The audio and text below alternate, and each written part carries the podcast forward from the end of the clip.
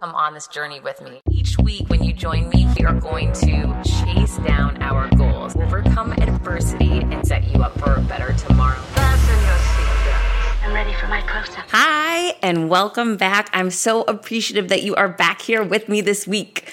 I want you to know I was thinking about you and what a great person you are, how talented you are, and how special you are. I know that the present circumstances challenge all of our best feelings about ourselves, and I don't want them to for you. I want you to be confident because you should be. I want you to be strong because you are. That's who you are. You have so much to offer this world. You are creative, talented, and special. And I want you to know you will find your way. Just in case you haven't gotten that message yet today, I wanted you to hear that because everybody needs that message right now. We just have no idea what some people are going through. And it's so strange, depending on where you live right now, how entirely different your reality can be. I'm lucky enough to live in Florida and we are able to leave our homes and go to dinner and go to the grocery store and go to the park. And, you know, there's so much available to us. And I am incredibly grateful for that.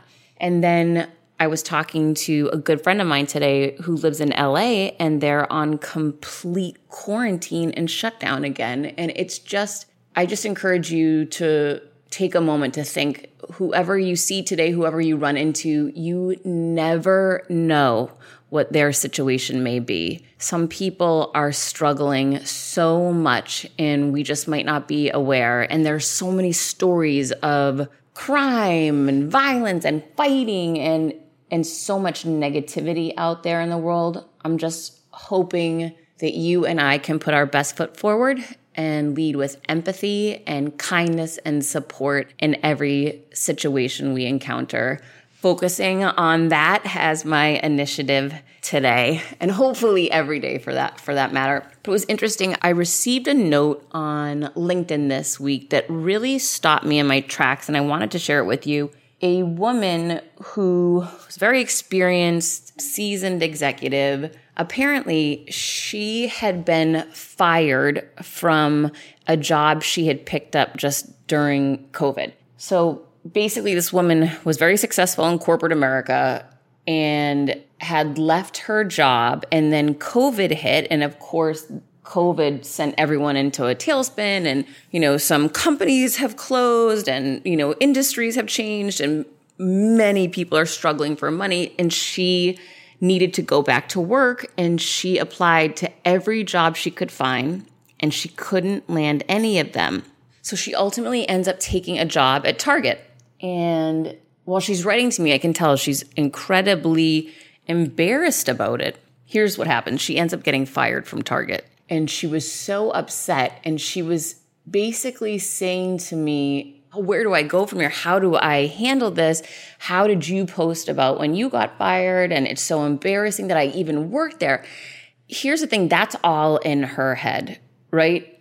And I remember, and people will probably say, oh, easy for you to say, Heather, but no, I've been there, right? So I remember the day I got fired and how traumatizing that was. And I am not minimizing that or any challenge for anyone, right? You feel what you feel and you do you. However, I will challenge people to try to see it another way. And maybe you can't see it another way. To, whatever your challenge is, maybe, you know, you're knee deep in it and it's too hard to get out of the challenge to view it in a bigger way. But when you do get there, and I'm so glad I did this. I leveraged and put to work getting fired. I made getting fired go to work for me by posting about it on social media. And so many people are mystified by that because most people are ashamed or, you know, I felt all those things too. And I talk about this a lot. Shining a light on shame is what will make it disappear. So by owning getting fired, by putting it to work for me, I made the shame disappear. When I first would say it, I would tear up, right? It was so emotional. But now I changed my story around it. That's really all I did. I made getting fired in good company. Oprah's been fired. Mark Cuban's been fired. J.K. Rowling's been fired, right? Most of the most unbelievably successful people in the world have been fired. Walt Disney was fired. There's so many of us that have been fired. Here's the thing about getting fired, in my opinion, in my humble opinion, since I, I have so much experience with it. You're fired from a job for whatever reason, right? It doesn't mean you are bad it means you were not in the right place. Your skills and talents didn't align with the opportunity. Your personality didn't align with whatever it is, right? But take the idea that you're bad. Fired means you're never going to be hired again or you're not going to have opportunity again. That's not real.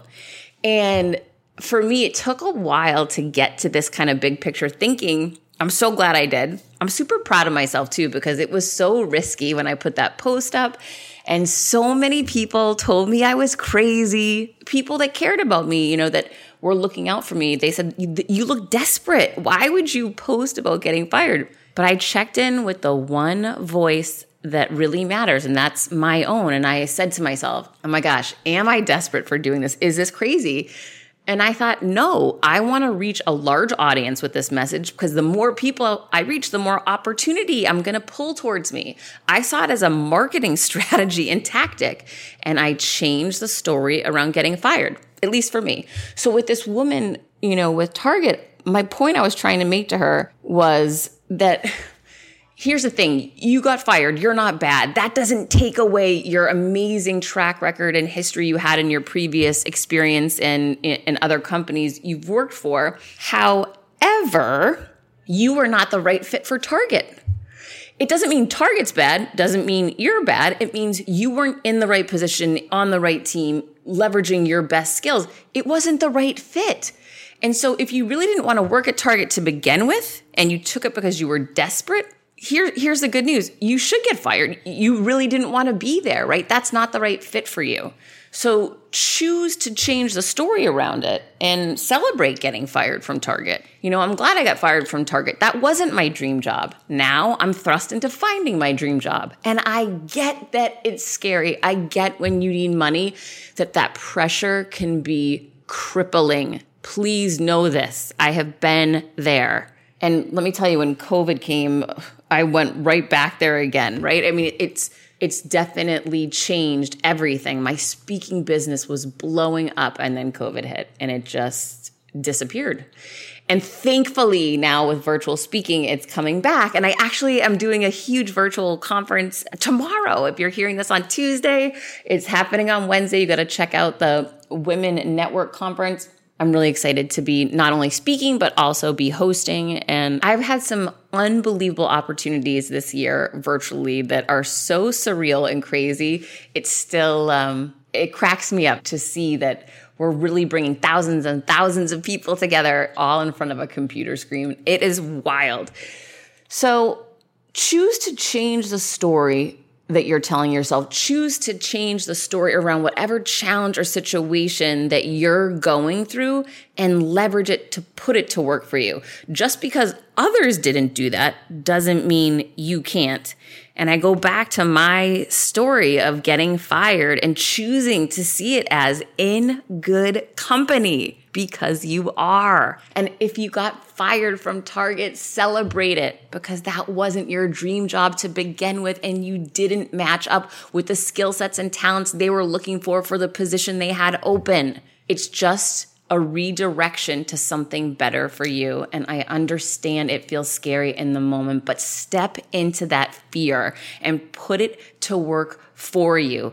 Don't shy away from it. Stepping into your fear is always going to be the answer. If you want more, you've got to go for it and don't go for it with desperation you know, sit down and write out all the success you've had in your life and read reviews of your work where you're being praised and re engage with your own worth. Because if you don't know your worth, no one else will either that is my public service announcement for the day. And that one message really got me this week as I thought so much about that woman and, and, felt so much empathy for her and just wanted to encourage her that even though it feels scary, there is so much potential out there. So just keep going. Hold tight. We're going to be right back. Meet a different guest and welcome back. Today, I'm so excited to be sitting here with Kerry Siggins. She's the CEO of StoneAge Inc., the global leader in the design and manufacturing of high pressure water blast cleaning tools and robotic equipment used in the industrial cleaning industry. StoneAge sells and supports its products throughout the world and is considered the best of class in its industry. Kerry joined StoneAge in January of 07 as the director of operations. And at the age of 29, she was named CEO by the company's board of directors. That is impressive. She's since led the company in building a strong global presence, resulting in double digit growth year over year. Unbelievable. Most recently, she led the acquisition of Breadware, an Internet of Things product development firm based in Reno, Nevada. Kerry was named one of Colorado's top 25 most influential young professionals and was a finalist for Colorado's CEO of the Year in 2017. StoneAge is recognized as a top 100 company to work for by Outside Magazine. Kerry sits on several other boards and is a member of YPO, where she's on the executive committee of the Doing Business Globally Network. She's a dynamic, sought after speaker who has presented at universities, seminars, and conferences around the world. She hosts not one, but two podcasts, Industrial Theory and Reflect Forward. And she is an author and blogger. Her articles have been published in a variety of magazines, and her blog is visited by tens of thousands of readers each month. Kerry, thank you so much for being here. Thanks for having me, Heather. I'm so excited.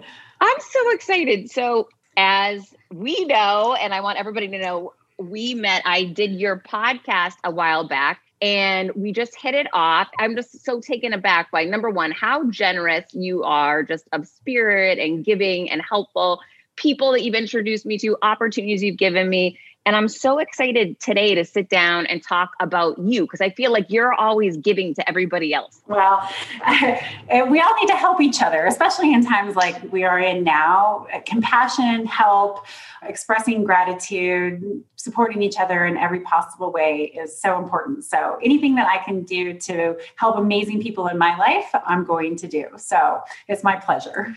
Well, I definitely can vouch for that, that you do that. So today's about you. And I want to talk about yes, you've made it to this massive pinnacle of success and accomplished so much. And people are always blown away by that. But what they don't know is that the come up was not seamless for you. And I'm hoping that you can share a little bit of what that crazy journey was like. Oh gosh, I think it really started probably when I was in high school. I am a boundary pusher and wild. And I had a big fallout with my mother. And she basically said, with a few like explicit words, explicitive words, you're not going to college. And if you don't, you're out of this house at 18. And I was shocked. Like, you don't think I'm going to college? And so I made the decision I'm going to pick the hardest school in the state to go to. I was, she was a single mother, couldn't afford to put me through school. So I had to stay in state. So I'm going to Colorado School of Mines, which is a, it's a world-class engineering school, one of the best in the country. Little did I know that I had no desire to be an engineer, but I stuck it out the issue that it caused me was as I was lost, as I went through and just persevered and pushed and and I was going to make it through engineering school with really good grades. I didn't know who I was. And when I got out, I was very confused about who I was as a person. In my most vulnerable time, I met a, a drug dealer who was wildly popular in Denver, Colorado. And my life took a dramatic turn. And in six months, I went from the top of my class at Colorado School of Mines to a pretty severe drug problem. And it took me five years to get out of that. And I hit rock bottom multiple times. And really, the, the final straw for me was on Labor Day weekend of 2006. I almost overdosed and I was by myself in my apartment. And I did not have one of my thousands of friends in Austin call me. Everybody just, well, I don't know. Yeah, she's probably at work. And I just realized like this is not the life that I want to live. I either have to choose living or I have to choose dying. And so I was 27 years old. I picked up the phone, I called my mom, and I told her everything that was going on. And she said, Come home. And she lived in Durango, Colorado. I grew up in Colorado. And I said, All right, I don't know what I'm going to do, but I'm coming. So I packed up all my stuff in storage. I bought a Honda CRV because that was all I could afford, which is like Sorry for anybody who loves their Honda CRVs, but it was not my favorite car. Packed everything I could fit into it and drove the exact thousand miles from Austin, Texas to Durango. And I had no idea what I was going to do. This is a very small town, it's a ski town.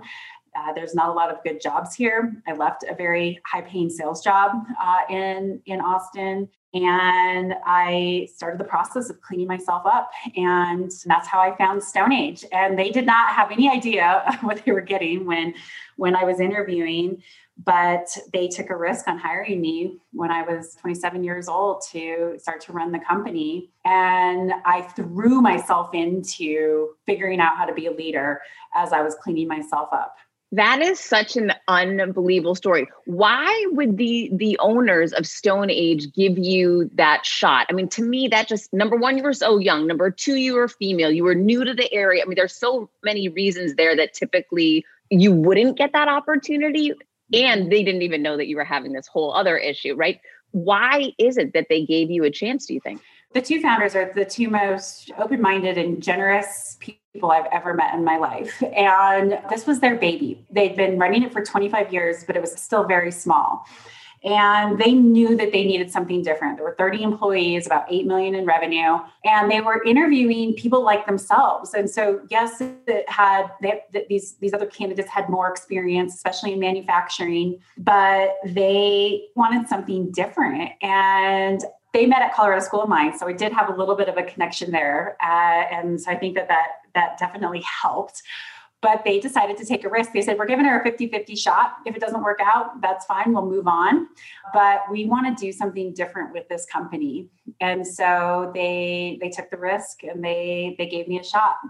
Wow. In my experience in corporate America, it's typically the opposite, where you were explaining how they started out looking for someone like them. Typically, people start out looking for someone like them and pull the trigger and stay committed to someone like them and don't really take that risk, which is necessary, of course, to innovate. In this instance, they were willing to say, okay, it's a 50 50. It's either going, and which I think you, is what you need to do if you really want to go for something bold. What was that like?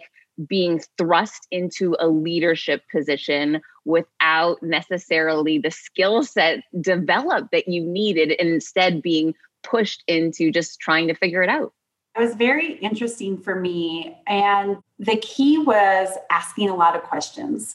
So I'm surrounded by people who'd been with the company from the very beginning. I mean, StoneAge has so many loyal employees. And so here I had this fantastic team around me and they knew exactly what needed to be done to get the company to the next level. All I needed to do was just ask and help them make it happen. So I went around and I talked to every single person in the company and I got to know them and their families and what they wanted and what they thought was great about the company and not great about the company. And then I just put together a plan of here's what we're going to tackle first. And as soon as I got a couple of wins uh, with some of the like the really biggest pain points, I won the trust of my team. It would have been what they had been looking for and hadn't been able to get from from the two founders at that time. And so that's how I started. I just learned from all of them. They they really are the ones who taught me how to be a leader and how to run a company. Not necessarily the two founders, it was the team. When I started podcasting, an online store was the furthest thing from my mind. Now I'm selling my group coaching on the regular and it is just so easy, all because I use Shopify. Shopify is the global commerce platform that helps you sell at every stage of your business, from the launch your online shop stage to the first real life store stage, all the way to did we just hit a million orders stage? Shopify is there to help you grow. Whether you're selling scented soaps or offering outdoor outfits, Shopify helps you sell everywhere from their all in one e commerce platform to their in person POS system, wherever and whatever you're selling. Shopify has got you covered. Shopify helps you turn browsers into buyers with the internet's best converting checkout, 36% better on average compared to other leading commerce platforms. and sell more with less effort thanks to Shopify Magic, your AI powered all star. I didn't know what I was going to do when I got fired. Launching my own business seemed so intimidating. I didn't know how to set up a website, and I really didn't need to. Shopify does it all for you, and they make it so easy. It was that breakthrough moment for me that I realized I can do this. I can go to work for myself. Thanks to Shopify. What I love about Shopify is you don't need to have all this technology information ready to, you don't need to know how to plan and run things. You just need to go to the platform, turn it on, and know what you're selling. And Shopify is going to help you figure out the rest. Shopify powers 10% of all e commerce in the US, and Shopify is the global force behind Allbirds, Rothy's, and Brooklinen, and millions of other entrepreneurs of every size across 175 countries, including your girl right here. Plus, Shopify's award winning help is there to support your success every step of the way because businesses that grow, grow with Shopify. Sign up for a $1 per month trial period at shopify.com slash Monahan all lowercase. Go to shopify.com slash Monahan now to grow your business no matter what stage you're in. Shopify.com slash Monahan. No matter what stage you're at, they're going to make it easy. Okay, so let me guess. Like me, you get stressed out during the work week. Maybe some nights it's even really difficult to fall asleep because you have so much to do, so much pressure on you, being a parent, working, dealing with difficult clients, traffic, just all of the regular headaches that everybody's dealing with. I got you on this one. I decided to try a different approach because I was sick of feeling anxious and stressing out about falling asleep at night. Well, that's where CBD from CB Distillery came in. And wow, it has been a real change. CB Distillery's targeted formulations are made from the highest quality, clean ingredients. No fluff, no fillers, just pure, effective CBD solutions designed to help support your health. In two non clinical surveys, 81% of customers experience more calm.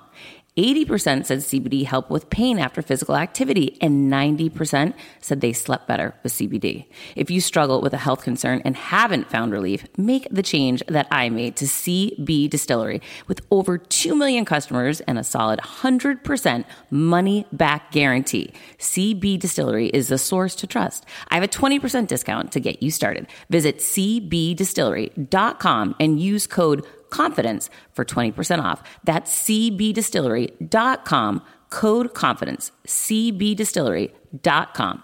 That's so interesting. And I liken what you did, your approach to nearly every big opportunity that I've gone into in business that really trying to come from a place of curiosity to understand what it's like to be in everybody else's shoes. And then once you do that survey and start connecting those dots, you can finally see what's broken in the process with the talent, whatever it may, the training, whatever it may be. But when you can identify those things that somebody else wasn't connecting before, it's really powerful and people appreciate so much that you make their life easier and you listen to them yeah you bring them along for the journey and I, I, think that's that's the power of asking good questions people ask me what my superhuman strength is and it's i get people to tell me things but it's only because i know how to ask good questions and then put it into action and that was such a powerful experience for me to see wow like i don't have to have all the answers I don't have the answers. In fact, I have no clue what I'm even doing. but if you surround yourself with really smart people who can help guide you and you take their ideas and put them into action, you create much, much greater success. I mean, we grew in that first five years, I mean, you know, we almost tripled the company. And it was a joint effort with the entire team as I was trying to figure out, you know, how do I how do I go from being, you know, a sales account executive, account rep basically with a drug problem to a CEO of a fast growing company. That is mind blowing. So I'm sure this was not seamless because I was, like you, was a young leader in a high position very early on in my career. And I had people challenge me publicly. I had people do some really malicious things. Give me some of the stories early on where you had to yeah. face that challenge and how you handled it. Yeah, I have, I have some internal ones and some external ones. So I actually had one of our employees say, I don't work for you. I work for the founders. And I was really taken aback. So I stopped and I paused and I said, No, you work for me. And if you don't want to, um, if you don't want to go along with where we're going with this and fix some of these performance issues, then you don't have to be here. But you work for me now. And he quit the next day listen you have to you have to let people know totally. you're not going to let them you know dictate to you or exactly. undermine you and mm-hmm. and here's the good thing i'm sure it ended up being a win for that person wherever they went if mm-hmm. they weren't happy in a situation then go find a situation you are happy with a year after i started i had to uh, let go our top sales manager because of the same thing. He would come to my face and sit there and say, Oh, I'm on board. I'm going to do these things. And he would leave and go do the exact opposite of what we agreed on. And I tried everything I could do to make it work. And I said, Why am I bending over backwards to try to keep this person here who doesn't respect me as a leader, doesn't uh, respect where we're going as a company? And the organization was really scared when I fired him. They thought, we're never going to get through this. Like, he is the face of the company. And I said, no, we're going to get through it just fine. And then what people saw is that the space he was taking up, that vacuum allowed them to be able to come up and grow. And the next thing I know, I have instead of one high performer, I have a team of high performers. And he just didn't give them the space to be the very best that they could be. And that was a huge lesson for me. I was so scared. I was like almost having a panic attack to, to fire him. You know, here's this person who's been with the company for 25 years. I am there for a year. I'm about to let him go. And it was one of the best decisions I made, could have made. And I wished I would have done it sooner. It's like, why did I torture myself this long? So you're not alone in it so many people live in fear of their top performer whether it be the top salesperson the top producer the top sales manager they believe that that revenue is linked to them and I agree with you. I've seen where that top person can treat others very poorly, that it, it, starts changing culture and there's a trickle down effect. And years later, you look back and say, why did I allow this to go on? If I could do it all over again, I would stop it in its tracks and let the person know behavior changes or you're out. Yeah, exactly. Exactly. I'm really glad I learned that lesson early on so that I didn't keep poor performers or or even worse, toxic high performers in the company uh, longer than they should be. What role yeah. do you think culture plays in your success? Huge part of my success our culture is everything. So, StoneAge is an employee owned company. I talked a little bit about the generosity of our two founders about 25 years ago, they started selling stock to the employees. Skin in the game. You can invest in this company. And it was very lucrative for the employee base. And it helped um, create a culture of ownership, which I think led to a significant part of our growth. But when you have an employee owned culture, uh, it changes things. And so, we are very much about the customer experience and the employee experience being intertwined. And I don't believe that we could ever give the, our customers uh, the very best service unless we have a great culture where employees feel like I have a purpose. I'm coming to work for something bigger than myself. It's about my team. It's about my my company it's about my community it's about my customers and that's what we try to, to create and i'm glad i came in at such a young age and could understand the power of of creating a really strong culture, a really tight, close knit culture, because we have been able to persevere through things that I don't think most organizations would be able to get through, and not just surviving, but really thriving. And I, I think it's all due to our culture. You know, that's such a smart move, and it happens so rarely that a CEO or, or co founders decide to allow employees to have a piece of the company for me, I worked at one company that operated that way, and I never saw a team or an organization where every level people would run through freaking walls because they felt not only were they committed to it, they felt they were a true part of it. They felt like an owner themselves and they knew the end result would end up in their bank account. I mean, to me, exactly. why wouldn't a company do this? However, it happens so rarely. I know, I know employee owned companies are such a small percentage. I'll tell you a story about running through a wall to make things happen. So, in February of 2020, right before the COVID shutdown, we got a ransomware attack. Like literally a where you get a ransom note from the hackers that say you know you owe us a half a million dollars or we're we're not going to be able to unlock your system. I lost my mind right? Our whole system shut down. It happened on a friday night. So saturday morning i'm in the office all day working with my it team trying to figure out what happened. We find the ransom note in the back channel way through our it system onto one of our servers I call my attorney who has a cybersecurity concierge service, which I laughed about because it's like, you make me feel like I'm going on vacation and there's nothing relaxing about this. And on Sunday morning, I called 26 of my employees um, on Saturday night. And on Sunday morning, everybody showed up. And I said, Our customers cannot feel a thing. It's our busiest time of year. We have to figure out how to ship orders. And those 26 people on Sunday afternoon, Sunday night, Monday morning, figured out a system and we shipped every single order that came in through our door. Our biggest shipping week of the entire of our entire history, we did it manually, and our customers never felt a thing. And it took us three and a half weeks to get our everything uh, back up and running. We did not have to pay the ransom, and it was because of that ownership mindset. I mean, people were like, there is no way in hell that we are paying those terrorists, they call them, I think, right? The, these hacker terrorists, the ransom. We're going to figure this out. And I do not believe that we could have done what we did if it would not have been for the employee owner culture mindset that we have. And people want to give back because they know the company is giving to them. Interestingly, on the day we went back up to, to start running on March 16th was the day that I told my employees just not to come to work because of COVID. So we have gone through a tremendous amount of turmoil in 2020, and our employees are, are really actually thriving in it. That is an unbelievable story. And thankfully, I've never had an experience like that. I didn't realize you literally get a ransom note like that. Mm-hmm. I know yeah, it's all goes through these several layers. You can't figure out who they are. I mean, our attorney who heads up their cybersecurity department worked for the FBI and the NSA. And so, you know, he knows, he knows these guys. He's like, oh yeah, this is this particular strain of ransomware hackers. But you know, they all move so fast. And if you don't ever want to have this happen to you, it's a really, really, really big deal.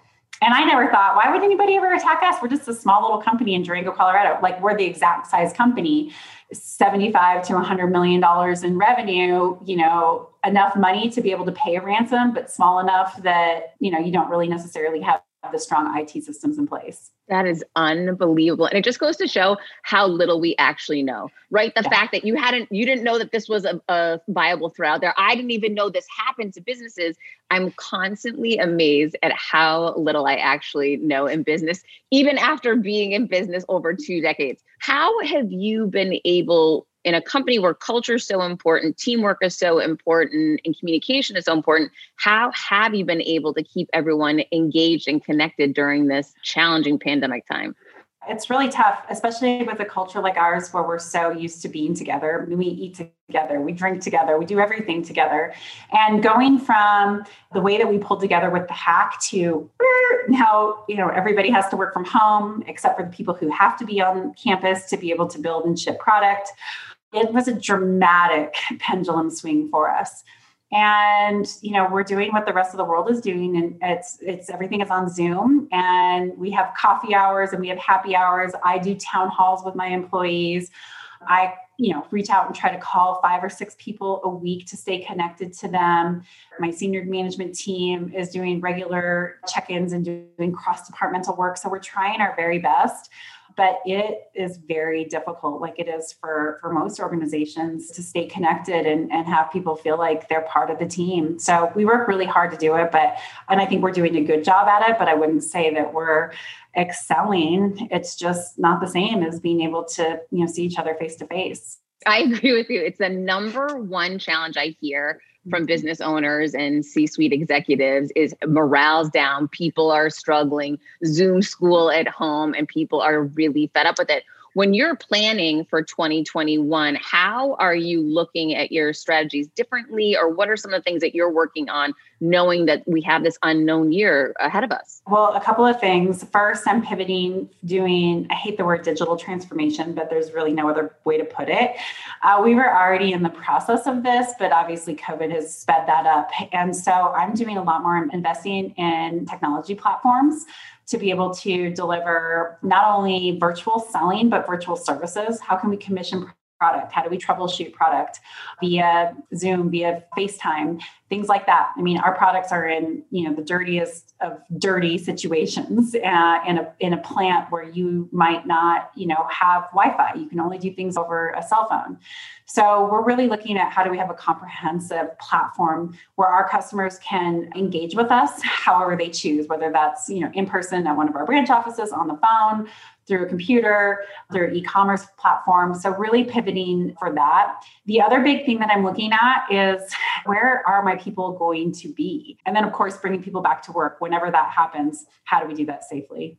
That's a lot on your plate versus just a typical year which already had how do we grow the business? You know how are we yeah. innovating? How are we standing up versus our competition? Looking at all the normal things and now layering all these additional initiatives on top. How do you get all of this done plus all of these other things you're doing? YPO on the board here mother wife. How does that happen I am compelled to do. I don't sleep much and not on purpose. I just don't need a whole lot of sleep. And I want to make a big impact. And so when I think about how I tie all of these things together with what I want to do in the world, what I want to do in my industry, in my company, in my community, I just want to make such a big impact. And so there are trade offs that I certainly make. There are certain things that I don't do. I say no to a lot of things. And uh, I really focus on, you know, growing the business, growing my personal brand, and you know, being a great mother. If it doesn't fit into to those kind of three categories, then I just say no. But it's a lot, and I definitely have to reboot every now and then and and reassess. Like, okay, am I am I doing too much here? No. Let's let's take this stuff off of your off of your plate. First of all, I, I can't agree with you more that saying no is so powerful, gives you back mm-hmm. time, you know, gives you freedom. However, it's super hard to do, especially when you're in a growth phase or you're coming up. Mm-hmm. You know, for me, when I started my own business three years ago, I said no to nothing. And I was just in this window of time finishing my second book and I was on deadline and I had to start saying no to things. And it was hard to do. I felt afraid. What if I miss out because I didn't take this? And what if I find out that was the one big opportunity? How did you get yourself to finally actually do it? So resonates with me. And and the guilt you know the guilt of feeling of saying no especially if it's somebody asking me for help as you know i like to help a lot. Uh, and that's where it was really the most painful. But how i always tied it back was is this going to take away from my son? And in those early days of saying no, that was the grounding point for me is I'm responsible for raising a fantastic human being who's going to change the world. And I'm not going to be able to do that if my calendar is completely full. And so when I was thinking about the trade offs of saying no to these things that I might miss out or no to being a really great mom, it was easy at that point to say, I'm saying yes to being a great mom. And that helped me a lot in those early days of being able to say no. But I always had that fear. Either it was fear of missing out or fear or or feeling guilty for saying no to something that I should be saying yes to, you know, according to somebody. Your business was humming, but now you're falling behind. Teams buried in manual work, taking forever to close the books. Getting one source of truth is like pulling teeth. If this is you, you should know these three numbers. 37,000, 25, 1. 37,000. That's the number of businesses which have upgraded to NetSuite by Oracle. NetSuite is the number one cloud financial system streamlining accounting, financial management, inventory, HR, and more. 25. NetSuite turns 25 this year. That's 25 years of helping businesses do more with less, close their books in days, not weeks, and drive down costs. One, because your business is one of a kind. So you get a customized solution for all of your KPIs in one efficient system with one source of truth. Manage risk, get reliable forecasts, and improve margins everything you need to grow all in one place. Nothing is as powerful as having all of the information you need in one place to make better decisions. And right now is a time with NetSuite's unprecedented offer. Right now, download NetSuite's popular KPI checklist designed to give you consistently excellence in performance, absolutely free at netsuite.com slash Monahan. That's netsuite.com slash Monahan to get your own KPI checklist. netsuite.com slash Monahan. PSA to small businesses ready for an exclusive offer? JustWorks supports small businesses with simple, seamless solutions like integrated payroll. Now, for a limited time only, try out their payroll plan for one month free. As a reliable and flexible platform, JustWorks earns back time so you can focus on running your small business with big confidence. You've got enough on your plate. Save time with payroll that checks all the boxes, like automated payments, tax calculations, withholdings, and expert support. And the best part, no hidden fees. Designed to be flexible, JustWorks can support teams of one to as many as your small business hires, including contractors. In just 30 minutes, set up payroll that streamlines paying your team, saves time, mitigates errors, and is desktop and mobile friendly. You can even integrate time tracking and benefits that support running your small business with big confidence. Don't miss your chance to get one month free by visiting justworks.com slash confidence. Secure the limited time offer and start letting JustWorks run your payroll so you don't have to. Start your free month now at justworks.com slash confidence. Well, you bring something up that I think it's really important for people to hear. You invest in your people, you invest in yourself, you have a mm-hmm. coach, you truly believe and live. And, and I was not aware of this when I was in corporate America. I didn't know people that had coaches. No one talked mm-hmm. about that openly. What I love now learning is that really successful people like yourself didn't get here by chance. You kept investing yourself in yourself. Can you tell us a little bit about the importance of the coaching that you've had? Absolutely. I was actually just talking to one of my board members about this. He said, This coaching stuff, I wish I would have had a coach. Back in my day, I just had to figure it out on my own. So I started working with my first coach probably about 10 years ago, and it was profound. Uh, she was a human mirror to me. And it was really important for me to start to learn how to like rein in my desire for recognition and my ego, because that was going to be what would get me in the way, in my way. And I learned so much from that experience that I said, I'm never going to go without a coach again. And because I figured out those triggers and those points that would trip me up. And I want to be successful. I don't want to get in my own way. And so that was a really profound experience for me. And then I've just, you know, my coaches have, have, evolved as I've evolved. And I think that you need different types of coaching for different points in your life. And that's really been incredibly helpful. When I started investing in my team with coaching, that's where I saw the real power come into fruition. Getting my key people uh, or high performers who were struggling in some areas that, that they really couldn't work through on their own and giving them them the tools that they needed to become really successful. I have created such a much stronger team, and it's been through the help of coaching. And so I think if you are not using coaching as an executive or having your key people work with coaches, you're missing out on significant growth opportunity. Uh, the cost is fractional compared to what you will get out of it if you invest in yourself. What's so interesting to me is hearing that and, and knowing that you do invest in your people, how they must feel because it makes them feel so worthy, so worthwhile, so appreciative that you actually invest in them. And again, back to most companies that I, I'm familiar with, a lot of them don't do that, much less take the time to do it, to sit and understand what they might need, but to actually pull the trigger and make the investment. It's a huge deal. Yeah, well, to me, it's way easier than looking for you know new talent because old talent isn't working out. Or uh, so I'd way rather give people a shot in investing in in in them to see can they work through these issues, especially if you see the potential in them you know, we all need help. None of us just know how to figure it out on our own. And, you know, we can stumble our way through and do it, or we can get a little bit of support and get there so much faster. And I'm a big believer in uncovering your blind spots. Like your blind spots are always what trip you up. And how do you know what your blind spots are if you don't have somebody help um, help reveal them to you? And so that's why I think coaching is so important. And the the most amazing thing that I've ever had happen is I've had spouses of my employees say, Thank you so much for getting my husband or my wife, my girlfriend, my boyfriend coaching. Our relationship is so much better because of what they've learned through coaching.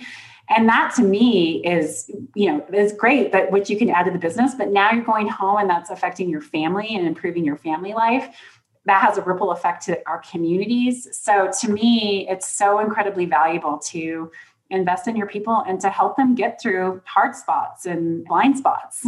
That is such an unbelievable side effect that I never even considered, but makes all the sense in the world. If you're learning how to plan better, to communicate better, to listen better, you know, whatever anyone's challenges are, of course you're going to take that everywhere you go not just mm-hmm. work. And and you're right that's life changing. So kudos to you for doing that. And great point in regards to employee turnover. So often I've seen where employers feel like, oh, they should be grateful to be here, but you never know when that person is on the side having a conversation with someone else, being recruited by somebody else. If they are an all star, people are hearing about it people know about it and and that's a painful day when you lose someone that you really had no interest in losing. Yeah absolutely. Employee turnover is such a huge cost and most i don't think most ceos really understand that. And i always look for ways to turn things around sometimes to a fault. I've certainly been burned before but almost always it's paid off when i invest a little bit more in that person even if he or she winds up leaving the company if I can help them be able to be more successful in another role in another company, then you know I'm doing my part. Like I want people to leave StoneAge and say that was the best experience I've ever had working, and it, they really help set me up for the next stage of my career. So you know I think it's always worth worth investing in people. You know, most of us are good at heart and deserve to be seen and recognized, even if it doesn't mean that you're the right fit for for the organization. So not only have you invested in your team, but you do invest in yourself and you evolve yourself. I've seen the work that you've done for your personal brand and podcasting and now showing up in media. Talk a little bit about the importance of personal brand and what that's been like for you. Yeah, so I, I believe every CEO needs to drive personal brand. And I've been doing this throughout my entire career at StoneAge, putting more focus on it now because of um, the impact that I want to have from leadership development and, and helping other leaders succeed and be more impactful in the world. You know, CEOs have such a, a profound platform if they choose to use it, especially for good. And so building your brand is incredibly important. Even if you're, you know, me, I'm out there sales and marketing marketing CEO. But even if you're not that kind and you want to be more behind the scenes, you still need to be able to use your platform for the betterment of the world. And whether that's through, you know, your products and service that you sell, whether that's through the philanthropic organizations that you participate in, or whether it's just about creating good jobs that you know provide livable wages for your employees so that they can go and you know be the the engine for our economy i think all ceos need to really think through that and care about their brand and build that platform for good and I couldn't agree more that the more you allow the world to get to know who you are, the more real you become, the more credible you become, and the more people feel comfortable to reach out to, start a conversation, whether it be a potential client, a potential employee or partner. It's a missed opportunity not to raise your hand and put yourself out there. Yep, I agree. And I think you make a good point. Like, you know, the authenticity matters um, as you're putting yourself out there, you know, making people feel part of something, part of your brand, part of your organization, part of your mission. It can be really profound if you do it right, but you have to be authentic. You know, none of us know how to do this, right? That I think that was one of the things I've really appreciated about becoming friends with you is that you've you've helped me. Like I don't know how to do these things, right? I don't know how to build a company, but I don't know how to build a personal brand but I'm not scared to just say, I'm going to put myself out there and I'm going to figure it out. And I'm going to make mistakes and it might not look as professional as polished as I want, but I'm going to figure it out. You just have to, it's like Seth Godin says, just ship it, ship it, get it out there, put it out there, and you'll figure it out. It doesn't have to be perfect. And so, you know, I would encourage everybody to just do that. Just get started. Like you have something valuable to say, you have something valuable to share. Every one of us does. Like put yourself out there and see what happens. That's the biggest epiphany I've had as an entrepreneur over the last three years. Successful people don't know the how, but they trust themselves to figure it out along the way. And it all begins with just starting, just putting it out there. And I didn't know that. That was a big mystery to me. You know, I thought, wow, I don't know what I'm doing. Is that okay? I have, you know, it was so different than in corporate America where everyone knew you submit your resume mm-hmm. and then you apply to this job and speak and get this reference and referral. And that seemed very clear to me. This water seems murky, but I, just like you, have said, I don't know how to write a book, but you know what? I'm writing it and I'm putting it out there, and then we'll see how it evolves from there. But the good news is it does continually evolve and continue to get better and more clear. Thank goodness. yeah. Well, and I loved your interview with Seth on it, right? It's like, you're never if you say i have to have the perfect book that lots of people are going to read you're never going to write the book. Just write it to write it and to see what happens with it. And you know look at what it did for you. You know it landed you a book deal. And and i know you didn't you know how do i write a book? Like you say that i have no idea how to write a book. All right well i'm going to start writing a chapter.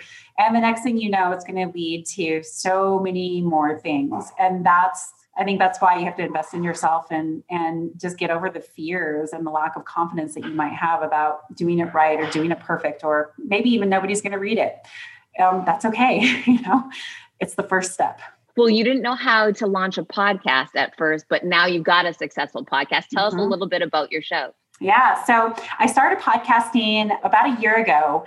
Our industry is very niche, but very close and I'm involved all over the world. And I realize, you know, we have all of these great people within our industry, but nobody, ha- there's no way to like share their stories.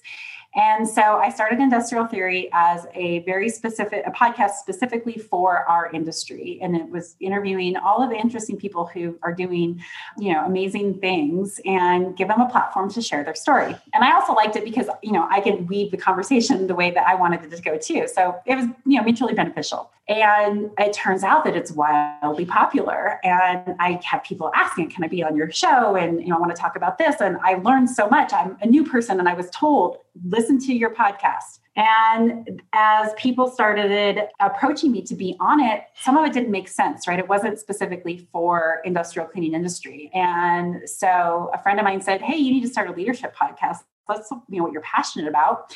So I said, that's a great idea. I'm going to do that. So I started my idea around Reflect Forward. And it's a leadership podcast. It's hopefully being able to share my story and the stories of other leaders and professionals as they've gone through their journey to get to the pinnacle of their success or on their way to the pinnacle of their success. It's really to help give people who want to be the very best at what they do ideas and insight and inspiration on how to do just that. So it's a brand new podcast, um, but I'm having so much fun with it. And I've gotten hugely profound feedback on it so far with the guests that I've had and, uh, and, and, and you in particular. So thank you so much for coming on the show. Uh, and so I'm really excited about the doors that it's going to open and the stories that are going to be shared on it. Well, for those who are interested in learning about leadership and learning from someone as successful as you, where do they find the show? So it's on all the major podcast platforms. You can search for Reflect Forward. You can also go to my website and link up to it there. Uh, my website is www.kerrysiggins.com, and that's K E R R Y, uh, Siggins.com. And that's the best place to find me. You can find me on LinkedIn. Um, I'm just starting my Instagram journey. So you can find me there, and I'm practicing, practicing on Instagram, which has been a learning curve, no doubt. But for you and everybody else, don't worry. yeah. So that's how you can find me.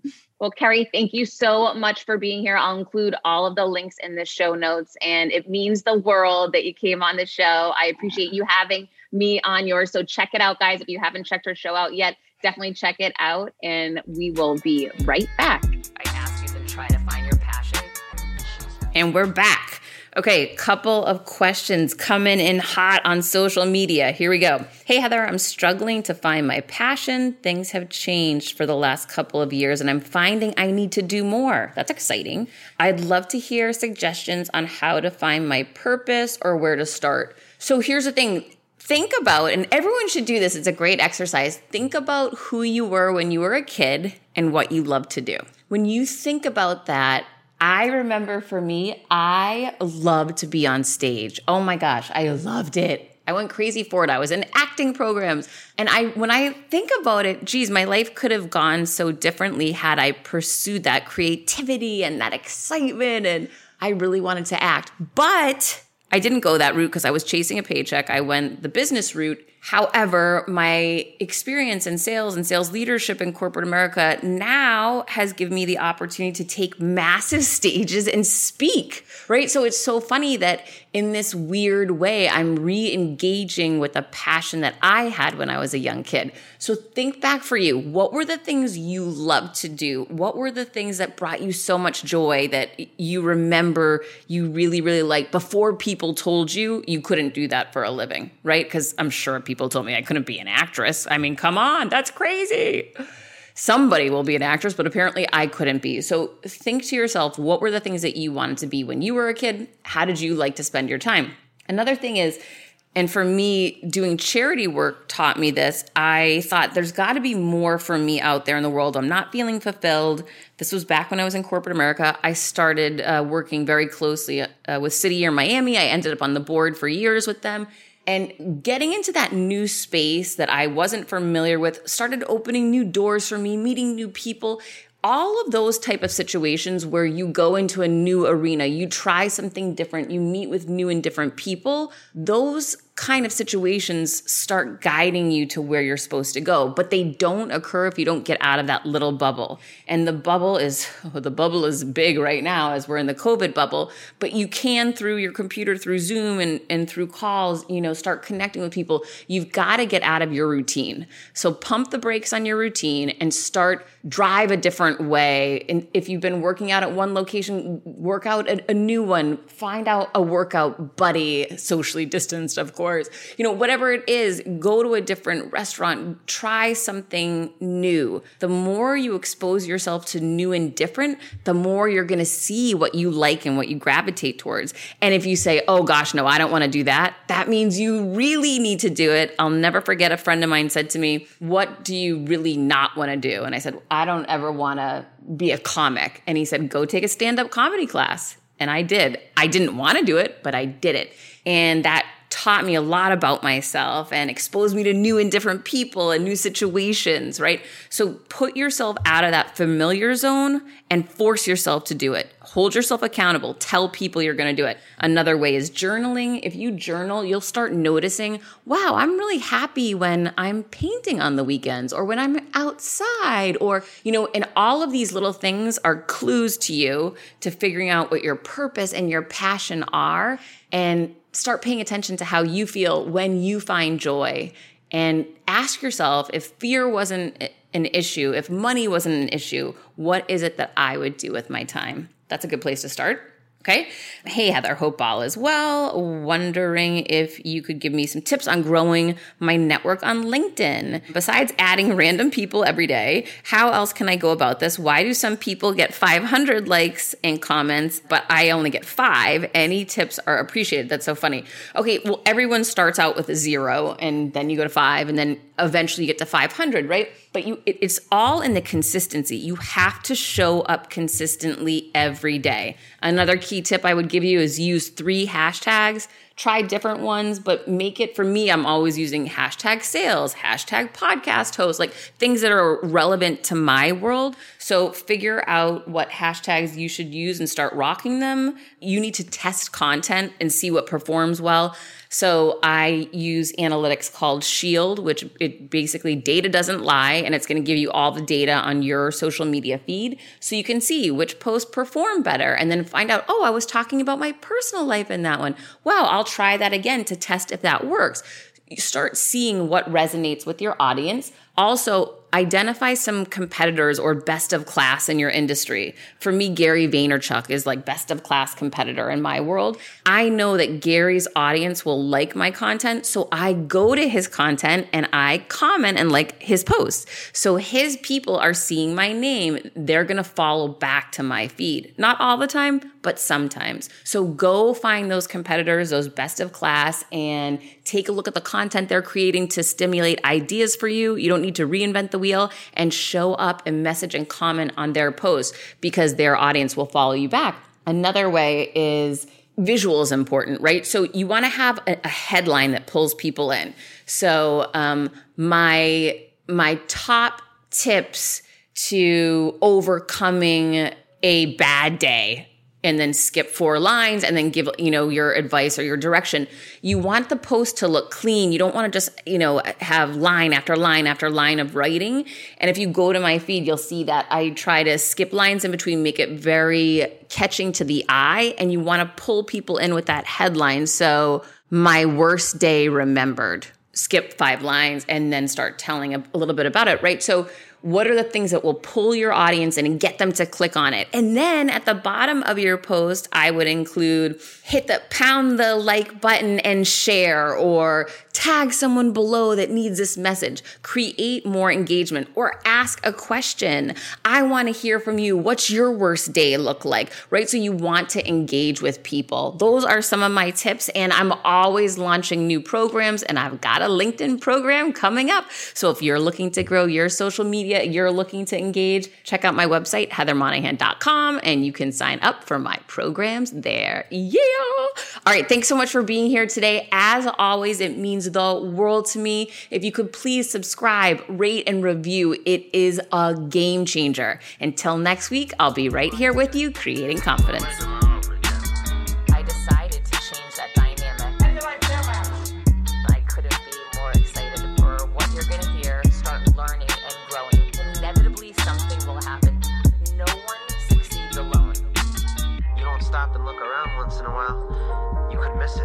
Come on this journey with me. Hi, I'm here to tell you about a new podcast that I am so excited about Negotiate Your Best Life hosted by Rebecca Zung, a part of the Yap Media Network. As a globally renowned narcissist negotiation expert and an attorney recognized by U.S. News as a best lawyer in America, Rebecca shares her invaluable insights and strategies for navigating life's toughest negotiations. By drawing from her own experiences and the wisdom of her high profile guests, such as Bob Proctor, Mark Victor Hansen, John Gordon, and Rebecca delivers empowering advice that will inspire you to reclaim claim control of your life. Negotiate Your Best Life is all about how to negotiate your way to greatness. She provides practical guidance on how to break free from toxic relationships, stand up against injustice, and transform chaos into freedom, possibility, and purpose. Many times, the first negotiation you do is with your own in the morning. In the morning is when you wake up, and that's when Negotiate Your Best Life is time for you. It's about to find your way to greatness, conquering obstacles, and creating the life you truly deserve. Get ready to slay play, thrive, and unlock your full potential. Don't believe me? I'm going to go ahead and share some of the reviews that are out there so you can hear and you can believe too. You have helped me so much these last few weeks. I was with a narcissist for two years. She drove me to the point I wanted to take my own life. Listening to you has made a massive difference, and now I know what I'm with. Thank you, Rebecca. Now, the recovery.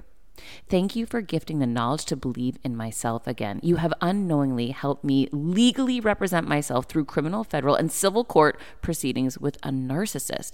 There would be so many people around the world that you're helping without even knowing, like me. You saved my life. Emma, 35 years old, Australia. If you are ready to stand up against injustice and transform the chaos in your life into freedom, possibility, and purpose, then check out Negotiate Your Best Life now. Subscribe to Negotiate Your Best Life with Rebecca Zung on Apple Podcasts, Spotify, or your favorite podcast platform.